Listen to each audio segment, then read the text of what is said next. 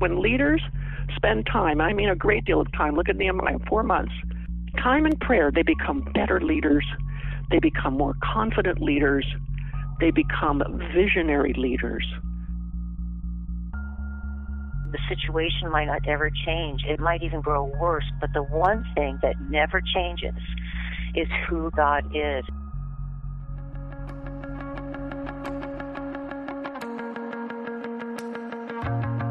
How was the Word of God heard by the people when it was first spoken? The time, the place, the political landscape, the struggles. And how does the Word of God apply to this time, this place, this political landscape, our struggles? This is Michael Easley in Context. Understand God's Word and apply it to your life. In context. Welcome back to Michael Easley in Context. My name is Hannah Seymour, your co host, and we are flying through the book of Nehemiah and the leadership process. And, Dad, I have two questions for you today. One is in most of the episodes, you reference Derek Kidner. Tell me about that resource. What's the book that you're pulling those from? Dr. Derek Kidner, who is now with the Lord, uh, taught at Histon, Cambridge. He was an Old Testament scholar, and he's written a number of books. And I would just simply say, jump on your search engine and look for Derek D E R E K Kidner K I D N E R. There's a series called the Tyndale Old Testament Commentaries, and he wrote uh, Ezra Nehemiah, two volumes on Psalms one volume on Genesis and one volume on Proverbs.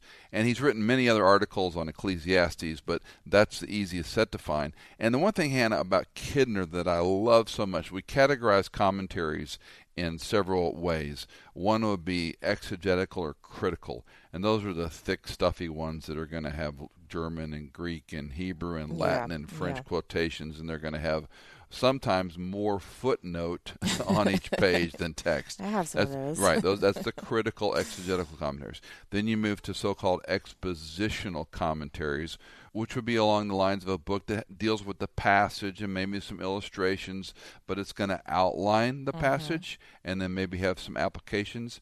Then what I call devotional commentaries, mm-hmm. which probably do not deal with problems in the text or complicated verses, gotcha. but they're easy to read, reflective, inspirational, sometimes a little off the reservation. and um, and then there's a, a category I call synthetic. Okay. And synthetic is the ability to take the whole picture and distill it with the theological theme, the historical setting, the background, the character development. Mm-hmm.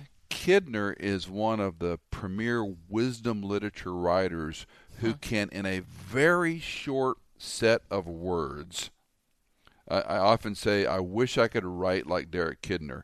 uh, I wish I could take, you know, 10 pages of longhand and he can say it in four sentences. And he just is a master of these one, two, three line synthetic phrases that sum up a tremendous amount of material. So Derek Kidner, K-I-D-N-E-R, and we'll post a PDF. Hannah will tell you how to get to that because I don't remember HTML addresses. It is what? michaelincontext.com forward slash leadership process. And we'll put some Kidner links up there. But I cannot encourage you enough if you're a person studying the Bible on your own, buy a Kidner commentary and uh, read through it. Don't be deceived on the brevity of what he writes because he packs a lot in in a very uh, short span and he's theologically spot on. So I love him. Awesome. Okay. And my second question for you is you know, we've gotten a lot of really fun feedback from folks. They're really enjoying the series, they're enjoying your teaching elements, they're enjoying the conversations that you're having with folks about practical implementation of these leadership traits. But what has been the most enjoyable part for you? What have you really enjoyed about putting the series together? Well, no question. When you and I talk to these folks, these we call them subject matter experts, and I, I don't want to say there's a favorite because I love all of them. But every time I hear Janet Parshall, I just my mouth just hangs open, going, "Boy, what I would give for 25 cent of your brain matter." Yeah, the, the way she can articulate and put together facts, and it's almost like a stream of consciousness. That said, isn't it exciting to see the body of Christ Mm. because different people have different gifts. Mm-hmm. Uh, our dear friend Ralph Whites often says, "I can't do what you do, Michael, and you can't do what I do," Mm-hmm. and that is a, a great humility lesson for any leader to understand the body is far more important than the individual, Mm. but God uses people. But uh, that's been probably the most fun to me is just talking to our subject matter experts and some of the B-roll that we don't put on the broadcast. Of course, we get off on these different crazy topics, uh, but uh, that's been the most fun for me. How about you? You got to edit all this and listen to all this stuff. No, I've enjoyed it. I listening to the teaching elements. There's always something that really hits home and convicts uh, at that moment. You know, always timely. And man, I I love the interviews and and hearing these folks talk about what's in their wheelhouse and how they lead and how they serve and uh, like you said, it's the body of Christ. It's really a beautiful picture and encouraging to think we've all been uniquely wired by our Creator to be who He designed us to be. And the more we lean into who God is, into His Word, uh, I think the better we understand who we are and, and who who He has designed us to be. So I think it's it's been fun and encouraging for me personally.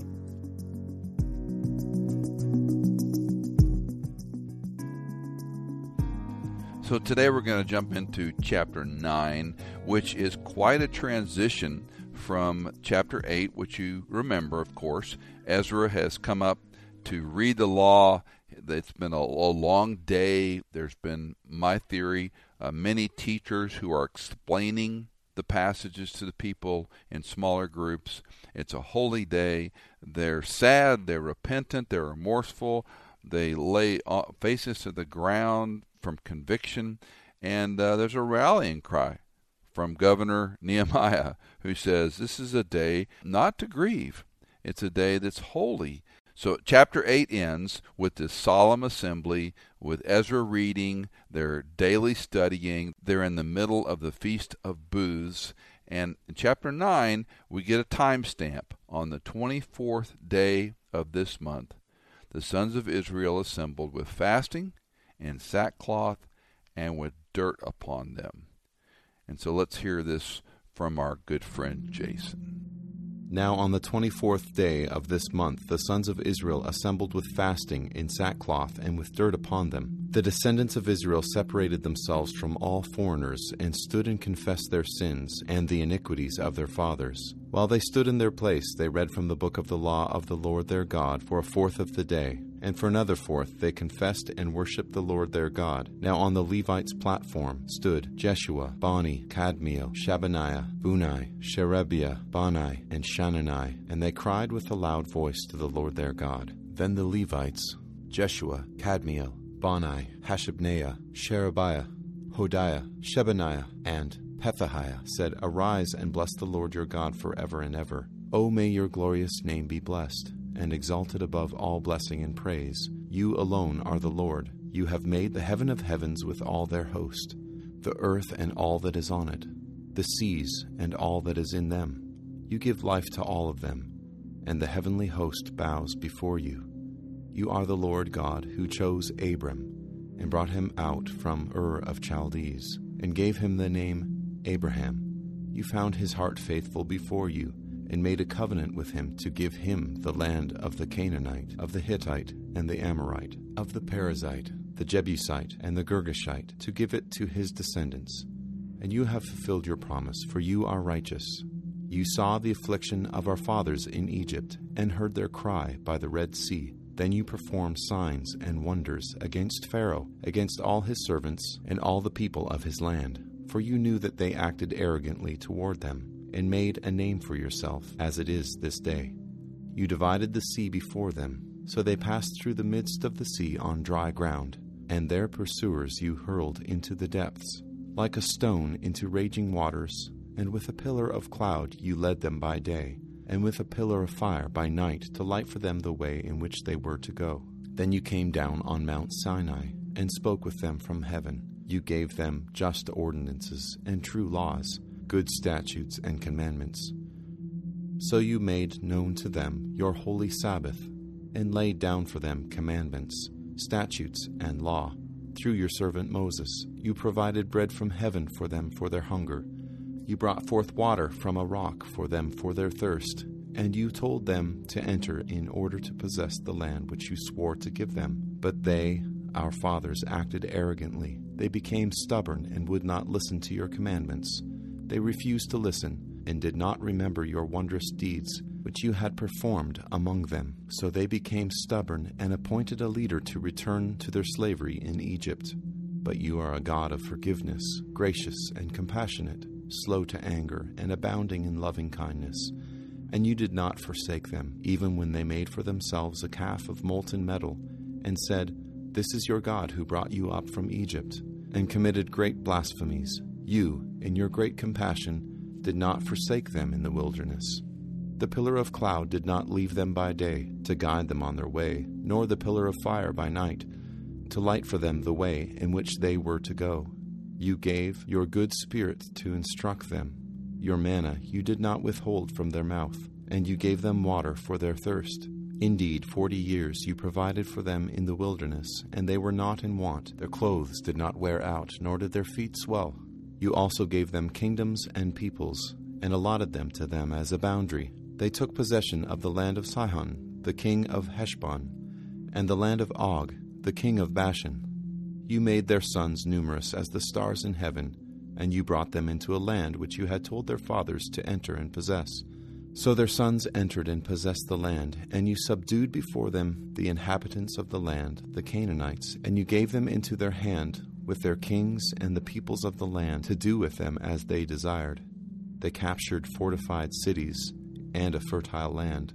They took possession of houses full of every good thing, hewn cisterns, vineyards, olive groves, fruit trees in abundance so they ate and were filled and grew fat and reveled in your great goodness. But they became disobedient and rebelled against you, and cast your law behind their backs, and killed your prophets who had admonished them, so that they might return to you and commit great blasphemies. Therefore you delivered them into the hand of their oppressors, who oppressed them. But when they cried to you in the time of their distress, you heard from heaven, and according to your great compassion you gave them deliverers who delivered them from the hand of their oppressors. But as soon as they had rest, they did evil again before you. Therefore you abandoned them to the hand of their enemies, so that they ruled over them. When they cried again to you, you heard from heaven, and many times you rescued them according to your compassion, and admonished them in order to turn them back to your law. Yet they acted arrogantly, and did not listen to your commandments, but sinned against your ordinances by which if a man observes them he shall live. And they turned a stubborn shoulder and stiffened their neck, and would not listen. However, you bore with them for many years, and admonished them by your Spirit through your prophets, yet they would not give ear. Therefore you gave them into the hand of the peoples of the lands.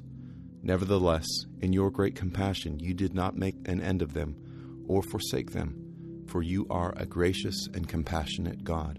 Now, therefore, our God, the great, the Almighty, and the awesome God who keeps covenant and loving kindness, do not let all the hardships seem insignificant before you, which has come upon us, our kings, our princes, our priests, our prophets, our fathers, and on all of your people, from the days of the kings of Assyria to this day. However, you are just in all that has come upon us, for you have dealt faithfully, but we have acted wickedly.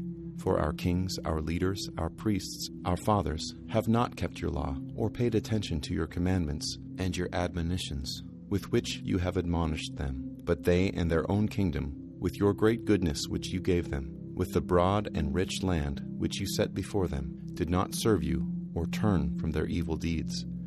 Behold, we are slaves today, and as to the land which you gave our fathers to eat of its fruit and its bounty, Behold, we are slaves in it. Its abundant produce is for the kings, whom you have set over us because of our sins.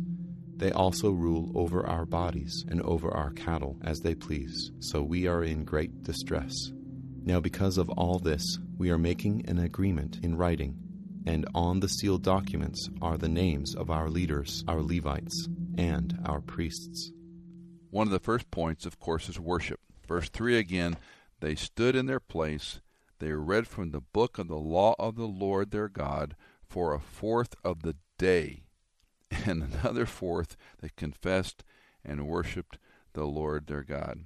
This is the six hour service. And the timing of this, again, is interesting because we're coming off the heels of the Feast of Booths. When Jason read this passage, one of the things I hope you caught, and what I would encourage you to do going forward, when we read prayers like this, the second person pronoun, you and your, referring to God, depending on your Bible, may or may not be capitalized. Now, not to digress too far, but I'm not in favor of these translations and Christian books that are dropping the divine pronoun uh, and putting a lowercase you or he. And it's not something sacrosanct, it's because the reader doesn't always know who the you is referring to. So if you're reading a narrative and there's a lowercase you, do we know if that's God or a person? It's hard sometimes, even for me reading a text, to say, wait a minute, what's the antecedent? Who is the referent? So that's one reason, again, I prefer the NASB Bible. They hang on to the divine pronoun, so you is going to be capitalized when it refers to God, the Holy Spirit, Christ, and so forth and so on. That's as a sidebar. So back to the prayer in Nehemiah chapter 9. Arise, bless the Lord your God forever and ever.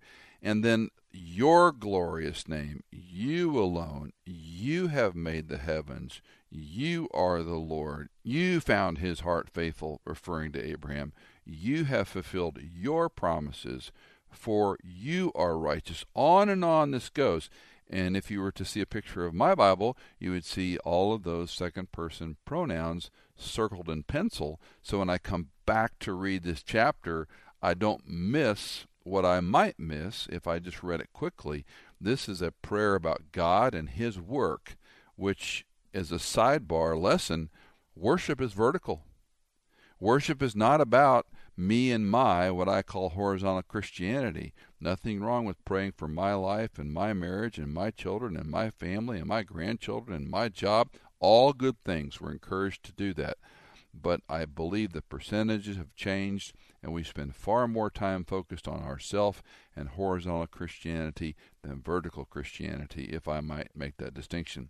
So this prayer is an extraordinary prayer from the Levites, the priests, from Nehemiah, probably Ezra involved in this as well.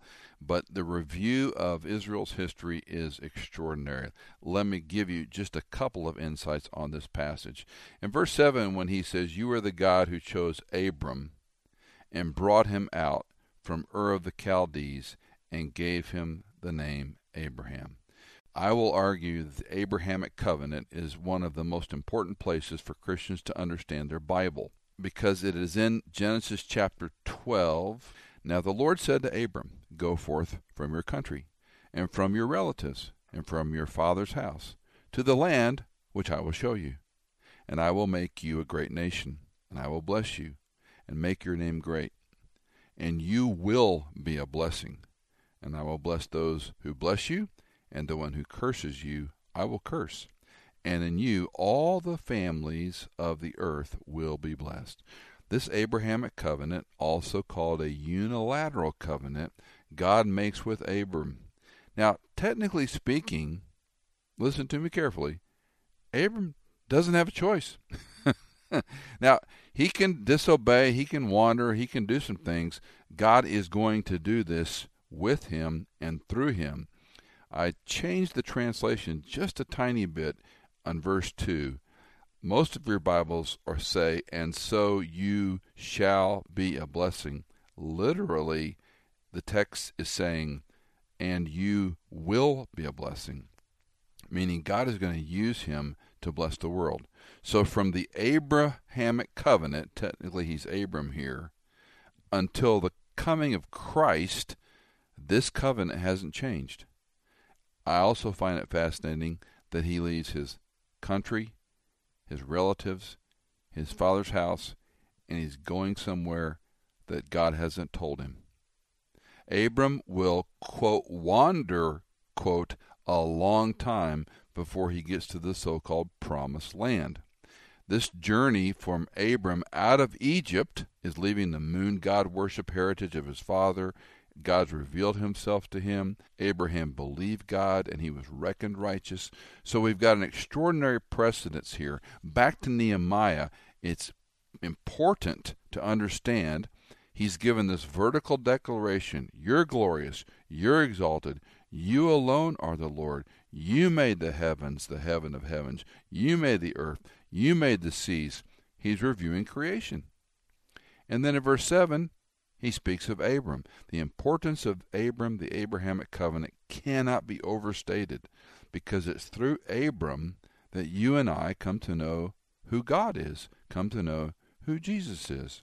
He made a covenant with him to give him the land of the Canaanite, of the Hittite, the Amorite, the Perizzite, the Jebusite, the Girgashite, and to give it to his descendants. And you have fulfilled your promise. What an important reminder to go back and remember God's faithfulness. Now, you and I may feel very far removed from Abram, but we need to be reminded.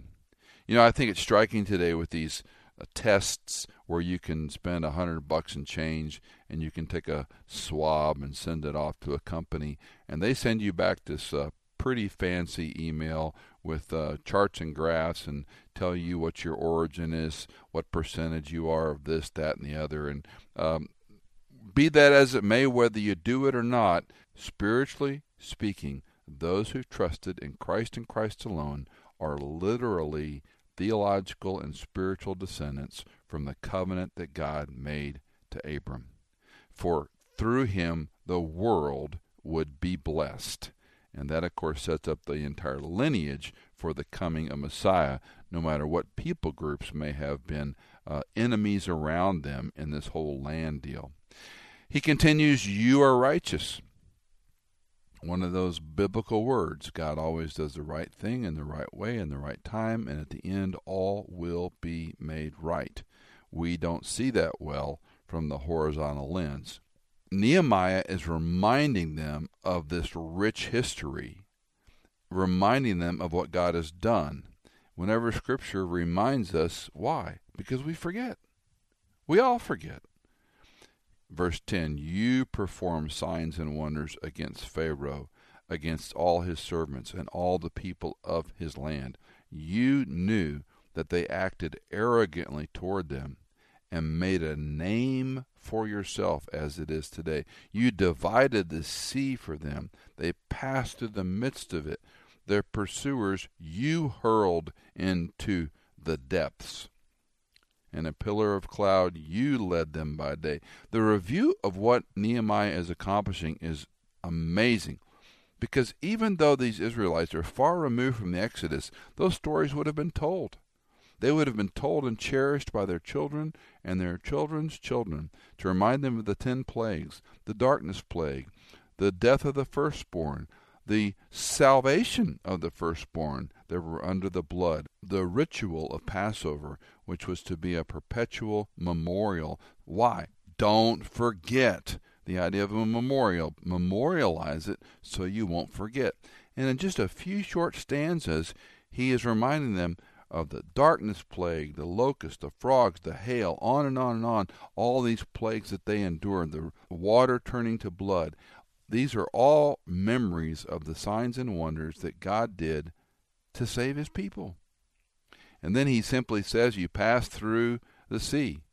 He doesn't delineate the parting of the Red Sea. He mentions the destruction of the army. He moves very quickly, and with the pillar of cloud you led them by day, and the pillar of fire by night, to light for them the way in which they were to go. I often think of that and try in my sanctified imagination. If you were in the wilderness, you've left the abundance of the Egyptian fertile crescent, uh, the the triangle there of, of water, incredible livestock, incredible food. When they longed for the leeks and the pots of meat, you know, because it was available. Now they're in the desert. Now they're wandering, and they have three things. They have a cloud by day and night. They have manna, and they have water as God allocates it. So if you want to strip it all away, basically God says, I'm going to take you into the wilderness. You're going to have water, manna, and me. Because that cloud was God's presence, shading them under the stinking heat of the day, warming them under the cool temperatures of night. All their wandering years. And Nehemiah and Ezra are reminding them. Well, he continues the history. You came down on Mount Sinai and spoke to them from heaven. You gave them just ordinances and true laws, good statutes, and commandments. Now, each of those is worthy of your own study. We read these words very quickly, but ordinances, laws, statutes, and commandments all had a different weight and meaning. We think of the Ten Commandments, the two tablets, the so called Decalogue, ten, ten laws, primarily, but there was much more given to Moses. And here's another example where Scripture expands that during that time on the mountain. Then he says, You made known your holy Sabbath and laid down for them commandments statutes, and laws. I find it intriguing that in all this passage he's going to talk about Sabbath, Shabbat. As we've talked before in the broadcast, one day off, and I would encourage you to, from your normal routines, your work, your email, up early, up late, meetings galore, phone calls, conference calls, text messages that have to do with what you do for a living. Do you trust God that you can work six days, take a break from it all, and that it will still be there tomorrow. I tell people all the time when it comes to email, it's going to be in my inbox tomorrow. And if I don't get to it and someone says, Did you read my email? I don't lie. I don't say, uh, Yeah, I read it, or No, I didn't, or, or whatever. I just say, I have a lot of email in my inbox. Forgive me if I have not read yours yet. It's really difficult to keep up with the amount of information we have today. And if it's really an issue, you know what? They'll pick up the phone and call me. I guarantee it. So the day of rest is the choice to say, I'm going to stop from my labors and I'm going to trust God no matter what. I'm going to trust God uh, more than me working seven days a week, 80, 90 hours, 100 hours a week. Well, he continues, You provided bread from heaven from them for hunger. You brought forth water from the rock for their thirst. You told them to enter the land implied in order to possess and so forth. Already mentioned water, manna, and him. Then the prayer changes. But they, our fathers, acted arrogantly. They became stubborn, and they would not listen to your commandments. They refused to listen and they did not remember your wondrous deeds which you had performed among them. So they became stubborn and appointed a leader to return to slavery in Egypt. But you are a God of forgiveness, gracious and compassionate, slow to anger, abounding in loving kindness. Now, this again is worthy of an entire message and much study on your own. But what is the failure? The fathers failed to teach the children. Back to Deuteronomy chapter 6, that was the primary role. You ensure that your children understand the law, rising up, sitting down, getting up, laying down, going out, coming in, touching the doorpost, on your wrist, on your forehead. The picture was the law of God throughout your whole life. And it was the father's job to teach, instruct, and lead his children the, the fact that they refused to listen was the father's failure. And then, of course, the children are not going to know the stories. They're not going to know the history of their salvation. And they're going to be enamored and allured. To think that they've been in slavery 400 years, they come out of slavery and they're kvetching right away, and they'd rather go back to the pots of meat and leeks and onions and be enslaved than to go through a journey where God's going to take them to a new land. But praise God, you are a God of forgiveness, gracious and compassionate, slow to anger, abounding in loving kindness, and you did not forsake them. Can I somehow put my arm around your shoulder and say, God forgives you? He's gracious. He's compassionate. He's slow to anger and abounding, and there's our word, in chesed. We've talked about it before. God's loyal, loving kindness. He loves to be loyal to his covenant promise and his chosen people. His people and his promises. God's character. He loves to be loyal to those things. He's gracious to you. He's compassionate toward you. He's slow to anger. He's abounding in loving kindness. And he won't forsake you. No matter what you've done, no matter how horrific, no matter what your past may be, we're all broken, we're all limping, we're all wounded, we're all deaf and blind, and we've made horrific decisions. Our hearts are corrupt and evil. This nonsense that your heart can be pure and you can transform it and all this, that's just a lie. We are bound as fallen creatures in a fallen world, in a fallen context, and we think about self, self preservation, money, sex, and power turn our head. That will be a struggle all of our lives until we're in glory. He forgives. He's gracious. He's compassionate. He's slow to anger. He's loving kind. And he won't forsake you. Maybe that's all you needed to hear. Nehemiah chapter 9, verse 17. Go look at that verse. Dwell on that verse.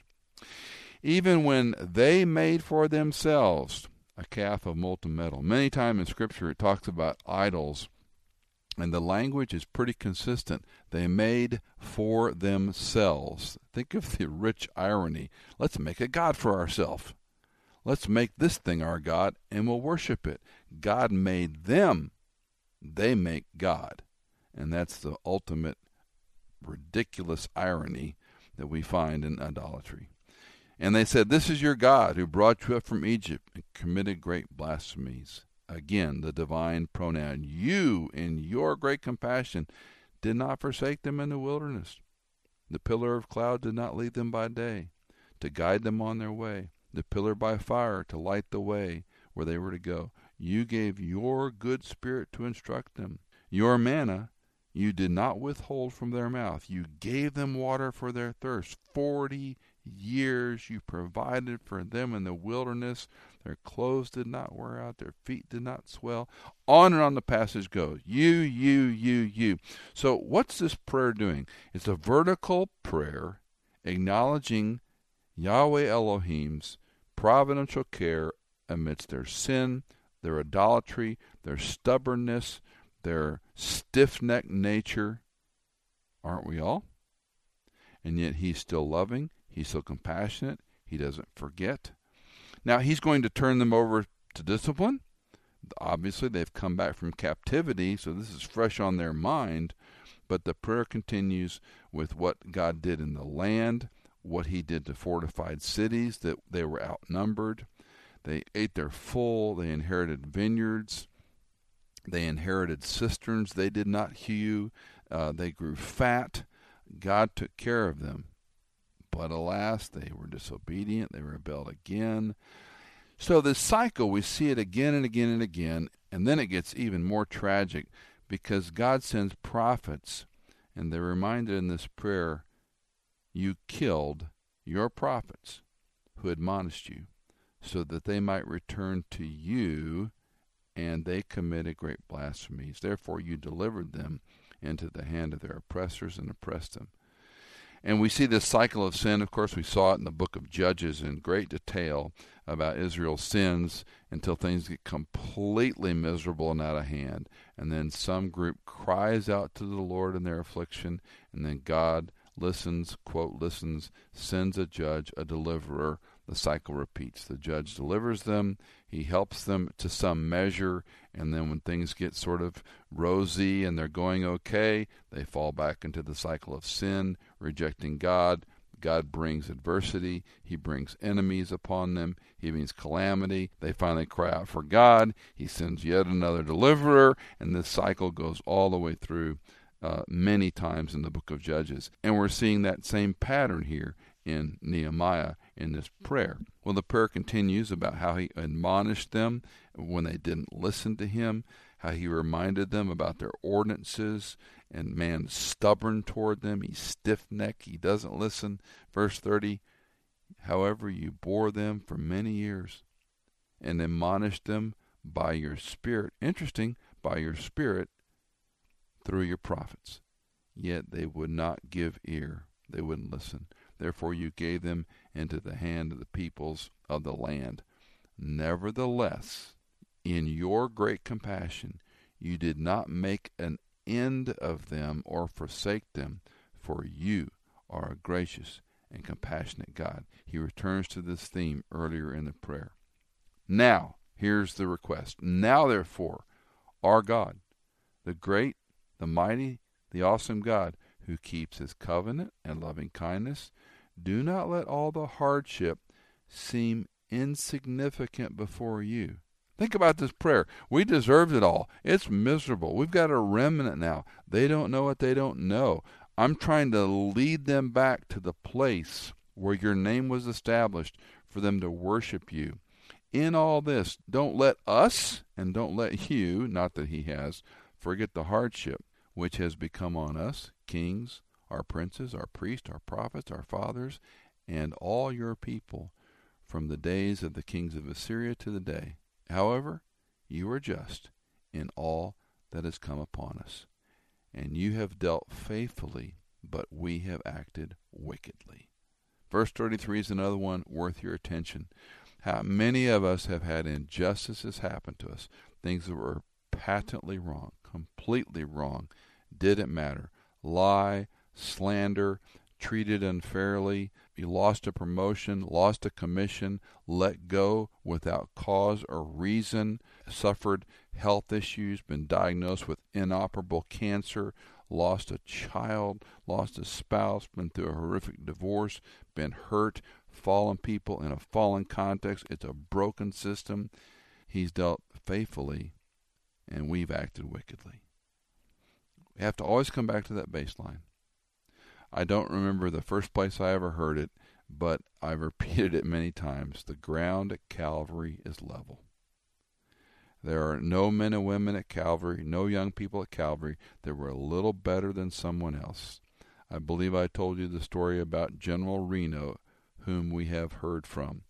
General Reno dealing with some health issues at Walter Reed, and his surgeon coming in saying a cancer is no respecter of person. Same is true of sin. sin is no respecter of person. We're all sinners. We all deserve hell. So this isn't a comparison or a contest on who's better or who's a worse sinner. All of us have acted wickedly. We've all been unfaithful. But God is completely faithful and never wicked. But the prayer continues, verse 34 For our kings and our leaders and our priests and our fathers have not kept your law or paid attention to your commandments and your admonitions with which you have admonished them. This is very pertinent for today. Uh, the debate between our country, between red and blue states, between who's a president, between who should have been the president, elected officials, corrupt officials. I've never seen our country in such a vitriolic, divisive, unkind, evil uh, back and forth banter from left, right, center, libertarian, you name it, whatever label you want to use uh, to call it out. This is nothing new. Nehemiah is recalling kings, leaders, priests, fathers who didn't keep your law. Now, I'm not a proponent of the theology that says we should only have Christian leaders in high places with a dominion view, that if we do that, then Christ will return. Yes, I'd love to see Christian men and women in places of power, position, influence, even, believe it or not, in politics. But be that as it may, when they fail, when they're unfaithful, when they don't keep the law, and let's just talk about the law of the land, when they're immoral, when they take money, when they are corrupt officials, Listen to what the prayer says. But they, in their own kingdom, with your great goodness which you gave them, with the broad and rich land you set before them, did not serve you, or turn from their evil deeds. Behold, We are slaves today. As in the land in which you gave our fathers to eat the fruit and bounty, behold, we are slaves in it. Its abundant produce is for kings, for whom you set over us because of our sins. They rule our bodies over our cattle as they please. So we're in great distress. So the prayer is an interesting combination of a review of history, of a reminder of their past. No matter what they've done, God's still there. He's not forsaken them. Yes, they have endured discipline. Yes, they have been punished. Yes, they've been exiled. But He's still there. And in your life and mine, whether we are leaders, leading other people, shepherding people, whether we're just working stiffs, whether we're just trying to be faithful as a husband, a wife, a daughter, a young adult, uh, whether we're trying to be faithful in whatever station in life we may be, God's concerned with you individually in your faithfulness. And think about this Israel's kings, leaders, priests, fathers did not keep the law. They were idolaters. They fought each other. They imposed usury. And this prayer comes after the reestablishment of the wall, the reading of the law, this incredible worship experience, seven days of the Feast of Booths. And this is the prayer we're reading? Could not be more pertinent for today. So we live in a fallen context. We're fallen people. We have leaders. We have Christian leaders who have failed us. We have godly men and women who have failed us. Doesn't give us an excuse to live in idolatry or sin or licentiousness or immorality or taking advantage of others. It is a reminder that we're all clay. We all have clay feet. And it comes back to God is faithful. God is not wicked. You and I get to choose by God's Word and God's Spirit to follow faithfully, to live righteously, even among people, and can I say, even among leaders who are wicked, selfish, idolaters. That's the call of the believer. You and I stand on our own feet before Christ. I spend a great deal of time talking to people that live with chronic pain, especially who are facing back surgeries and this kind of thing. And the number one thing I tell them is you must be your own advocate, meaning the doctors can do their best, surgeons can do their best, pain management clinics may or may not help you. Your husband or your wife really can't do that much for you. You have to be your own advocate. You stand before your situation, determined what can I do to get help? What can I try? Should I have surgery? Should I try this, that, the other? Any of us who've dealt with health issues have this dilemma. It's a good spiritual parallel. You stand before Christ on your own two feet. Doesn't matter what your parents did or didn't do. Doesn't matter how evil or wicked your mom or your dad or a relative or a neighbor was to you. You are accountable before God. Calvary has level ground, and you and I get to choose. Will I be faithful? Will I live righteously by God's word through God's Spirit, no matter what others do? That's your choice. The great news is He's gracious, He's compassionate, He's slow to anger, and he is abounding, abounding, overflowing, pouring over in loving kindness. That's who he is.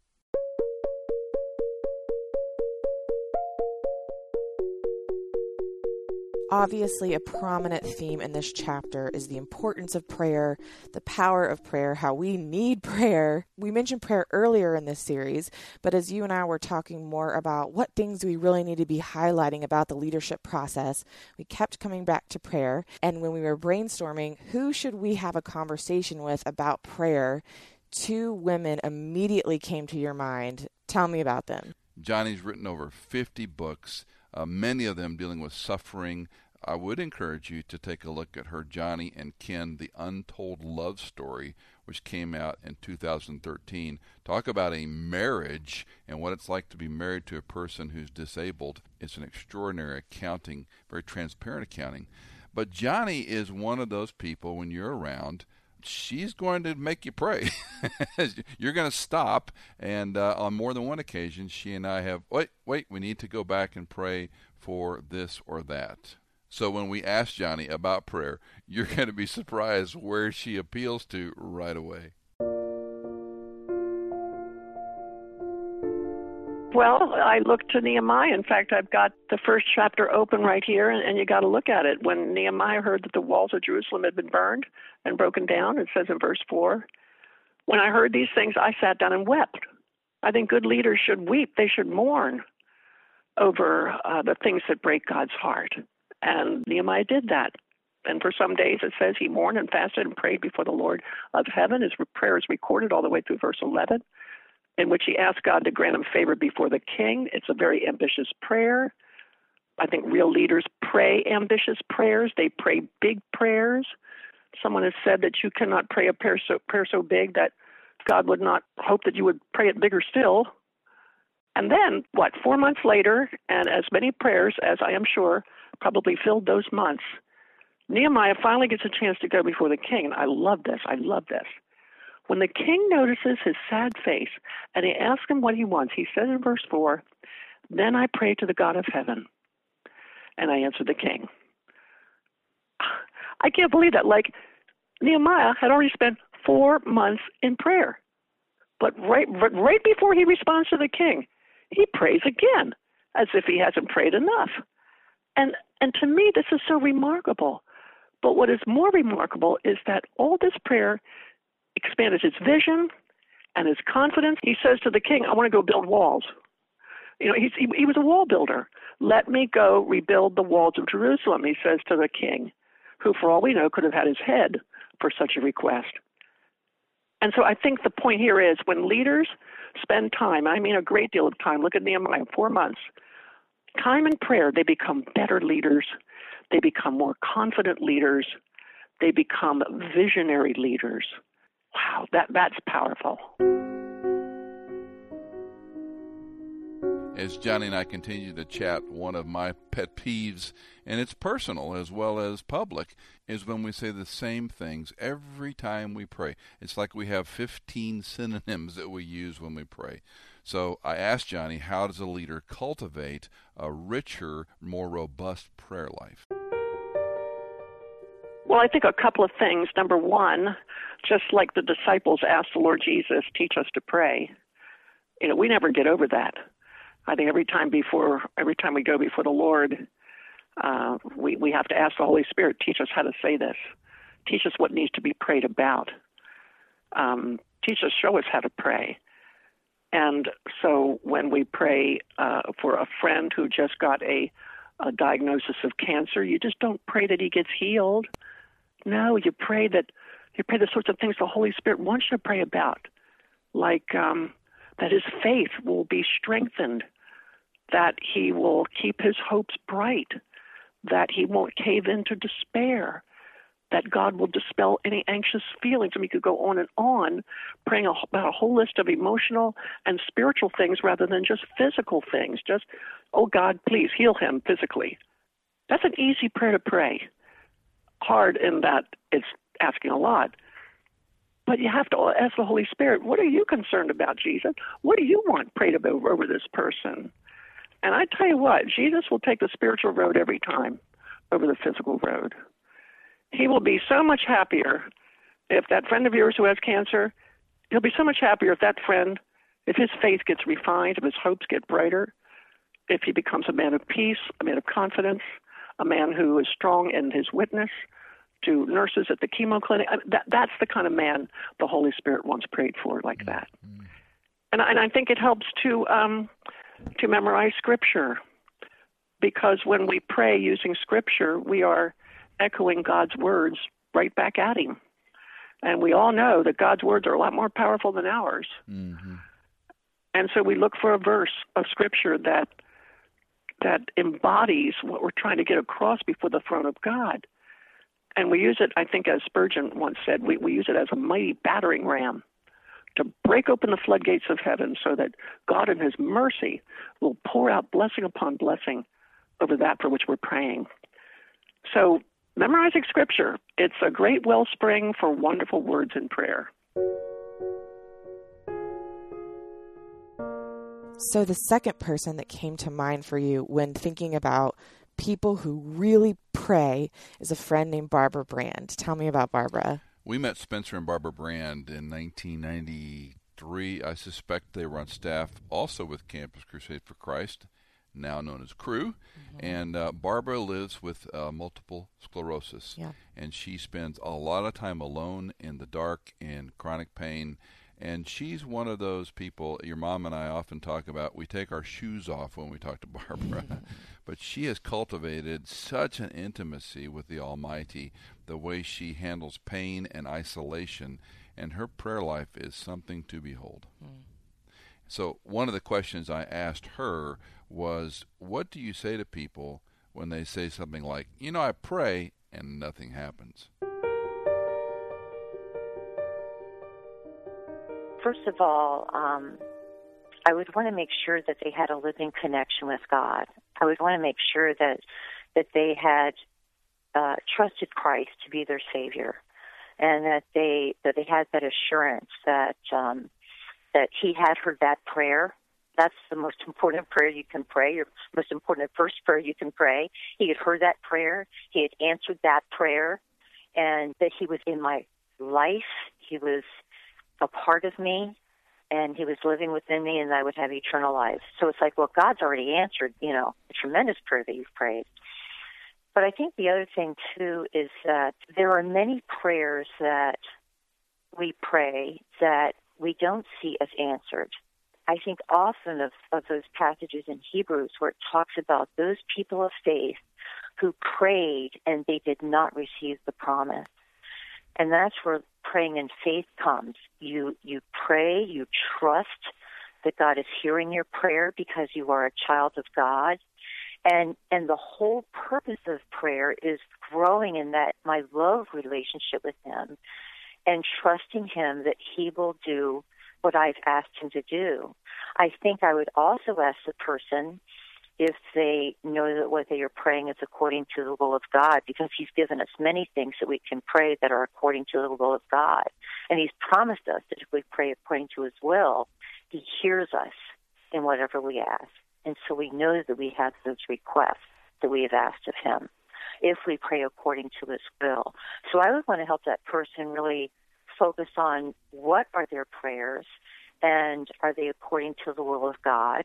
And if they are, if they're based in Scripture, well, then they need to just step out by faith and trust, in spite of what their feelings might be telling them, that God is answering their prayer. There are two people in my life, Michael, and you know who they are who are very far from God right now. They are antagonistic toward Him. Um, they grew up initially believing in Him, but they have gone far away from Him in thoughts and perspective and lifestyle. And yet, there have been many promises that I've wanted to cling to that are in the Scripture, and trusting that uh, He has not only heard my prayer, but He has answered uh, there's a wonderful story of George Mueller who had prayed for.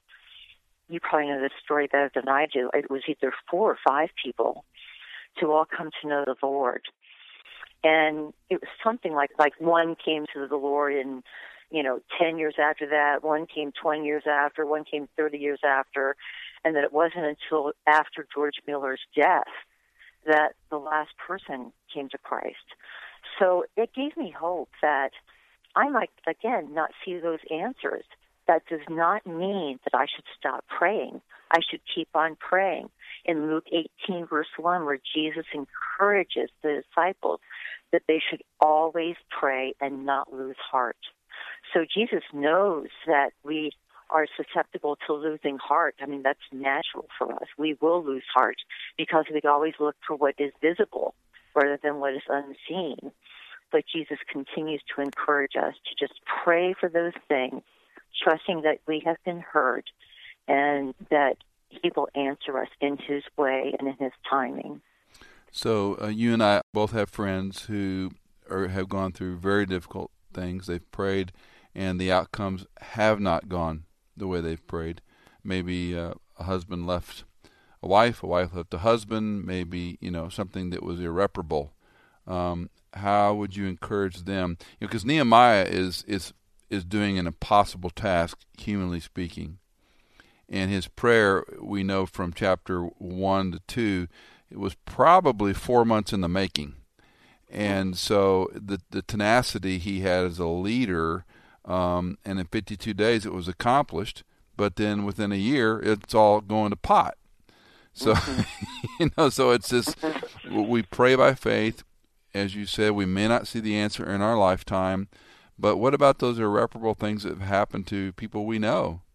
That's such a great question.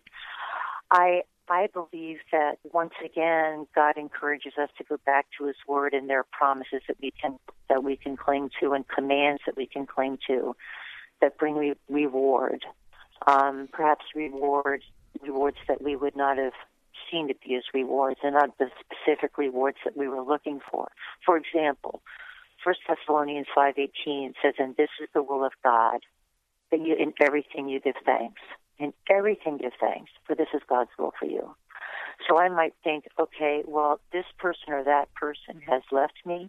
I have this child is completely out in left field. I don't know if they're suicidal. I don't know if I'm going to get a phone call in the middle of the night that they're, um, you know, strung out on drugs someplace or they're pregnant now. Uh, Lord, what do you want me to do? He wants me to thank him by faith in the situation.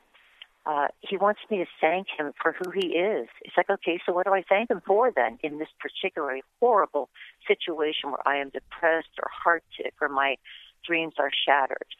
You say, Lord, I thank you that you are God. Go back to the character of him.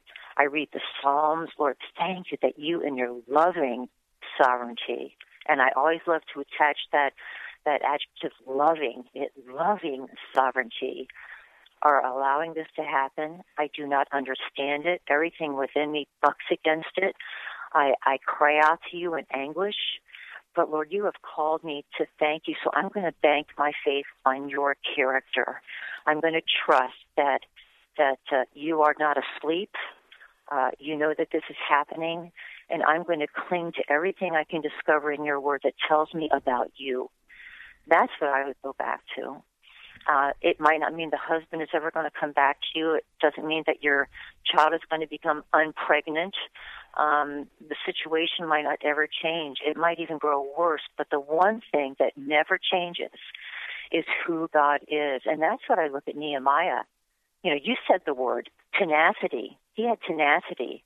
It, it did not it did not change. His, he continued to be a man of tenacity, and perseverance. He did not quit, even though his circumstances changed. And I believe that when we are having that living connection with God, He's given us this power to remain faithful, not within our own human means, but we can choose to remain faithful to believe in who He is when everything around us might be just falling apart. He never changes. The one thing I, I love to always say to myself is that um, in my situation with MS, every day is different. I might be paralyzed one day. I might not be able to speak the next day. Things might get worse and worse and worse. Um, very unpredictable. Or the next day I can wake up like today and I'm able to speak with you on the phone. Or there are months with I, when I can't even go speaking with people. So it's very unpredictable. But the beautiful thing is that God is predictable. I can always predict that God is lovingly sovereign. I can always predict that He is powerful. I can always predict that He has good for me. I can always predict that He will never fail in His promises. That's what centers me. And I think that that's what can really center each of us. We can fall back on who He is. You've told the story to me a number of times, and I've probably uh, told the story a hundred times about your analogy when you uh, have what you would at some point call an episode when you're in bed and uh, sound or touch or light or anything is just excruciating, and you say you have three things in the bottom of a dark tunnel. Mm-hmm. Me and pain and God. Mm-hmm. Me and pain and God. I think in recognizing that pain, that has brought me new realizations of, of who God is also because it's caused me to think more upon, upon the pain of what Jesus endured for me. And in many ways, then my pain has not become so much of a limitation, but it's become a gateway. It's become a gateway in learning to to understand Him more, to uh, enter into the fellowship of His sufferings in a way which I never imagined I would ever be called upon to do.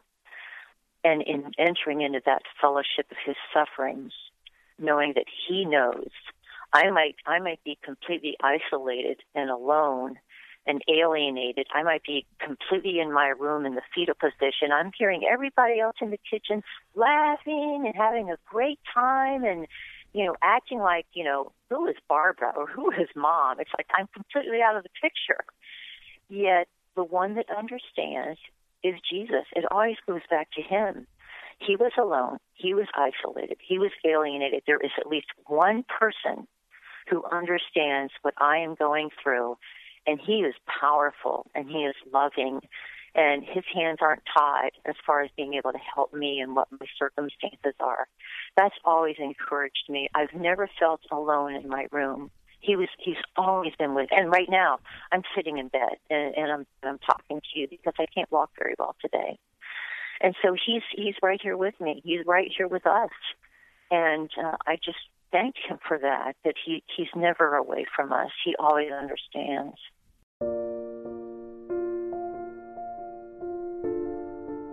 When I hear people like Joni and Barbara talk about their prayer life, I feel inadequate. Just candidly, I feel inadequate. And I marvel at Nehemiah's prayers throughout the book. I marvel at chapter 9 of how he prays. And what I would say is start where you are. don't don't put these super Christian heroes up on pedestals because we're not supposed to. Uh, your relationship with Christ, mine, is dependence, dependence on prayer. Barbara was so helpful when she talked about even in isolation, she's not alone because Christ is with her. Start where you are. You know, there was that old ACTS acronym. I don't mm-hmm. know who mm-hmm. started it, but adoration, confession, thanksgiving, supplication. Adoration, vertical acknowledgement, pray about the attributes, the character of God. Confession, certainly of sin, but more in line of confessional. What do I believe about God? What does Scripture tell me? There's a great chorus running around churches right now about I believe, and it's a good resource to remind ourselves what is true. Thanksgiving, spend time thanking God for things. We are we are ingrates. We forget what He's done, yeah. and then supplication, uh, appropriately, is last. Mm-hmm. Ask about yourself last. A vertical alignment of adoration, of confession of truth of what we believe, of thanking Him for who He is and what He's done, and then supplication, A C T S. It's a very good and simple way for you to spend just a little time in prayer. And the last thing I would add is don't use stained glass language. just pray as a conversation. And I love the comment about praying scripture back to God, which is why I love the Psalms. So if you can't figure out an ACTS way to pray, start reading the Psalms and read them as though you are saying them. You are praising, singing, lamenting, thanking, adoring God through the Psalms. And that'll vertically align you and it will remind us we are dependent on Him, not just our own abilities, and we're not limited by our disabilities. Well, another prayer resource that we've mentioned earlier in this series is Ken Boa's Handbook to Prayer. And that is still up on our website, michaelincontext.com forward slash leadership process. We've got a few resources up there. We have a list of 21 traits of effective leadership. It is adapted from Donald K. Campbell's book, Nehemiah, A Man in Charge. But each one has some reflection questions for you to consider. How am I doing these things? Things this week, this month, uh, this season in my job as a leader. And the Ken Boa book is also up there, as well as a new resource our list of the elements that we've been pulling throughout Nehemiah, the leadership process, things we are identifying that every leader needs to think through and consider to be a good, godly leader applying biblical leadership principles. Thanks again for listening. We love getting your feedback. If you want to drop us a line at info at michaelincontext.com. Of course, you can always connect with us on Twitter or Facebook or our contact form on michaelincontext.com. We love to hear from you, and we will be back next week. Michael Easley in Context is fully funded from donations by our listeners. If you're a regular listener, would you consider giving a one time or perhaps monthly donation on our website? You can find us on michaelincontext.com. In Context is engineered by Chad Cates, produced by Hannah Seymour, and music composed by Tycho, Chad Cates, and Blair Masters. Scripture reading by Jason Germain.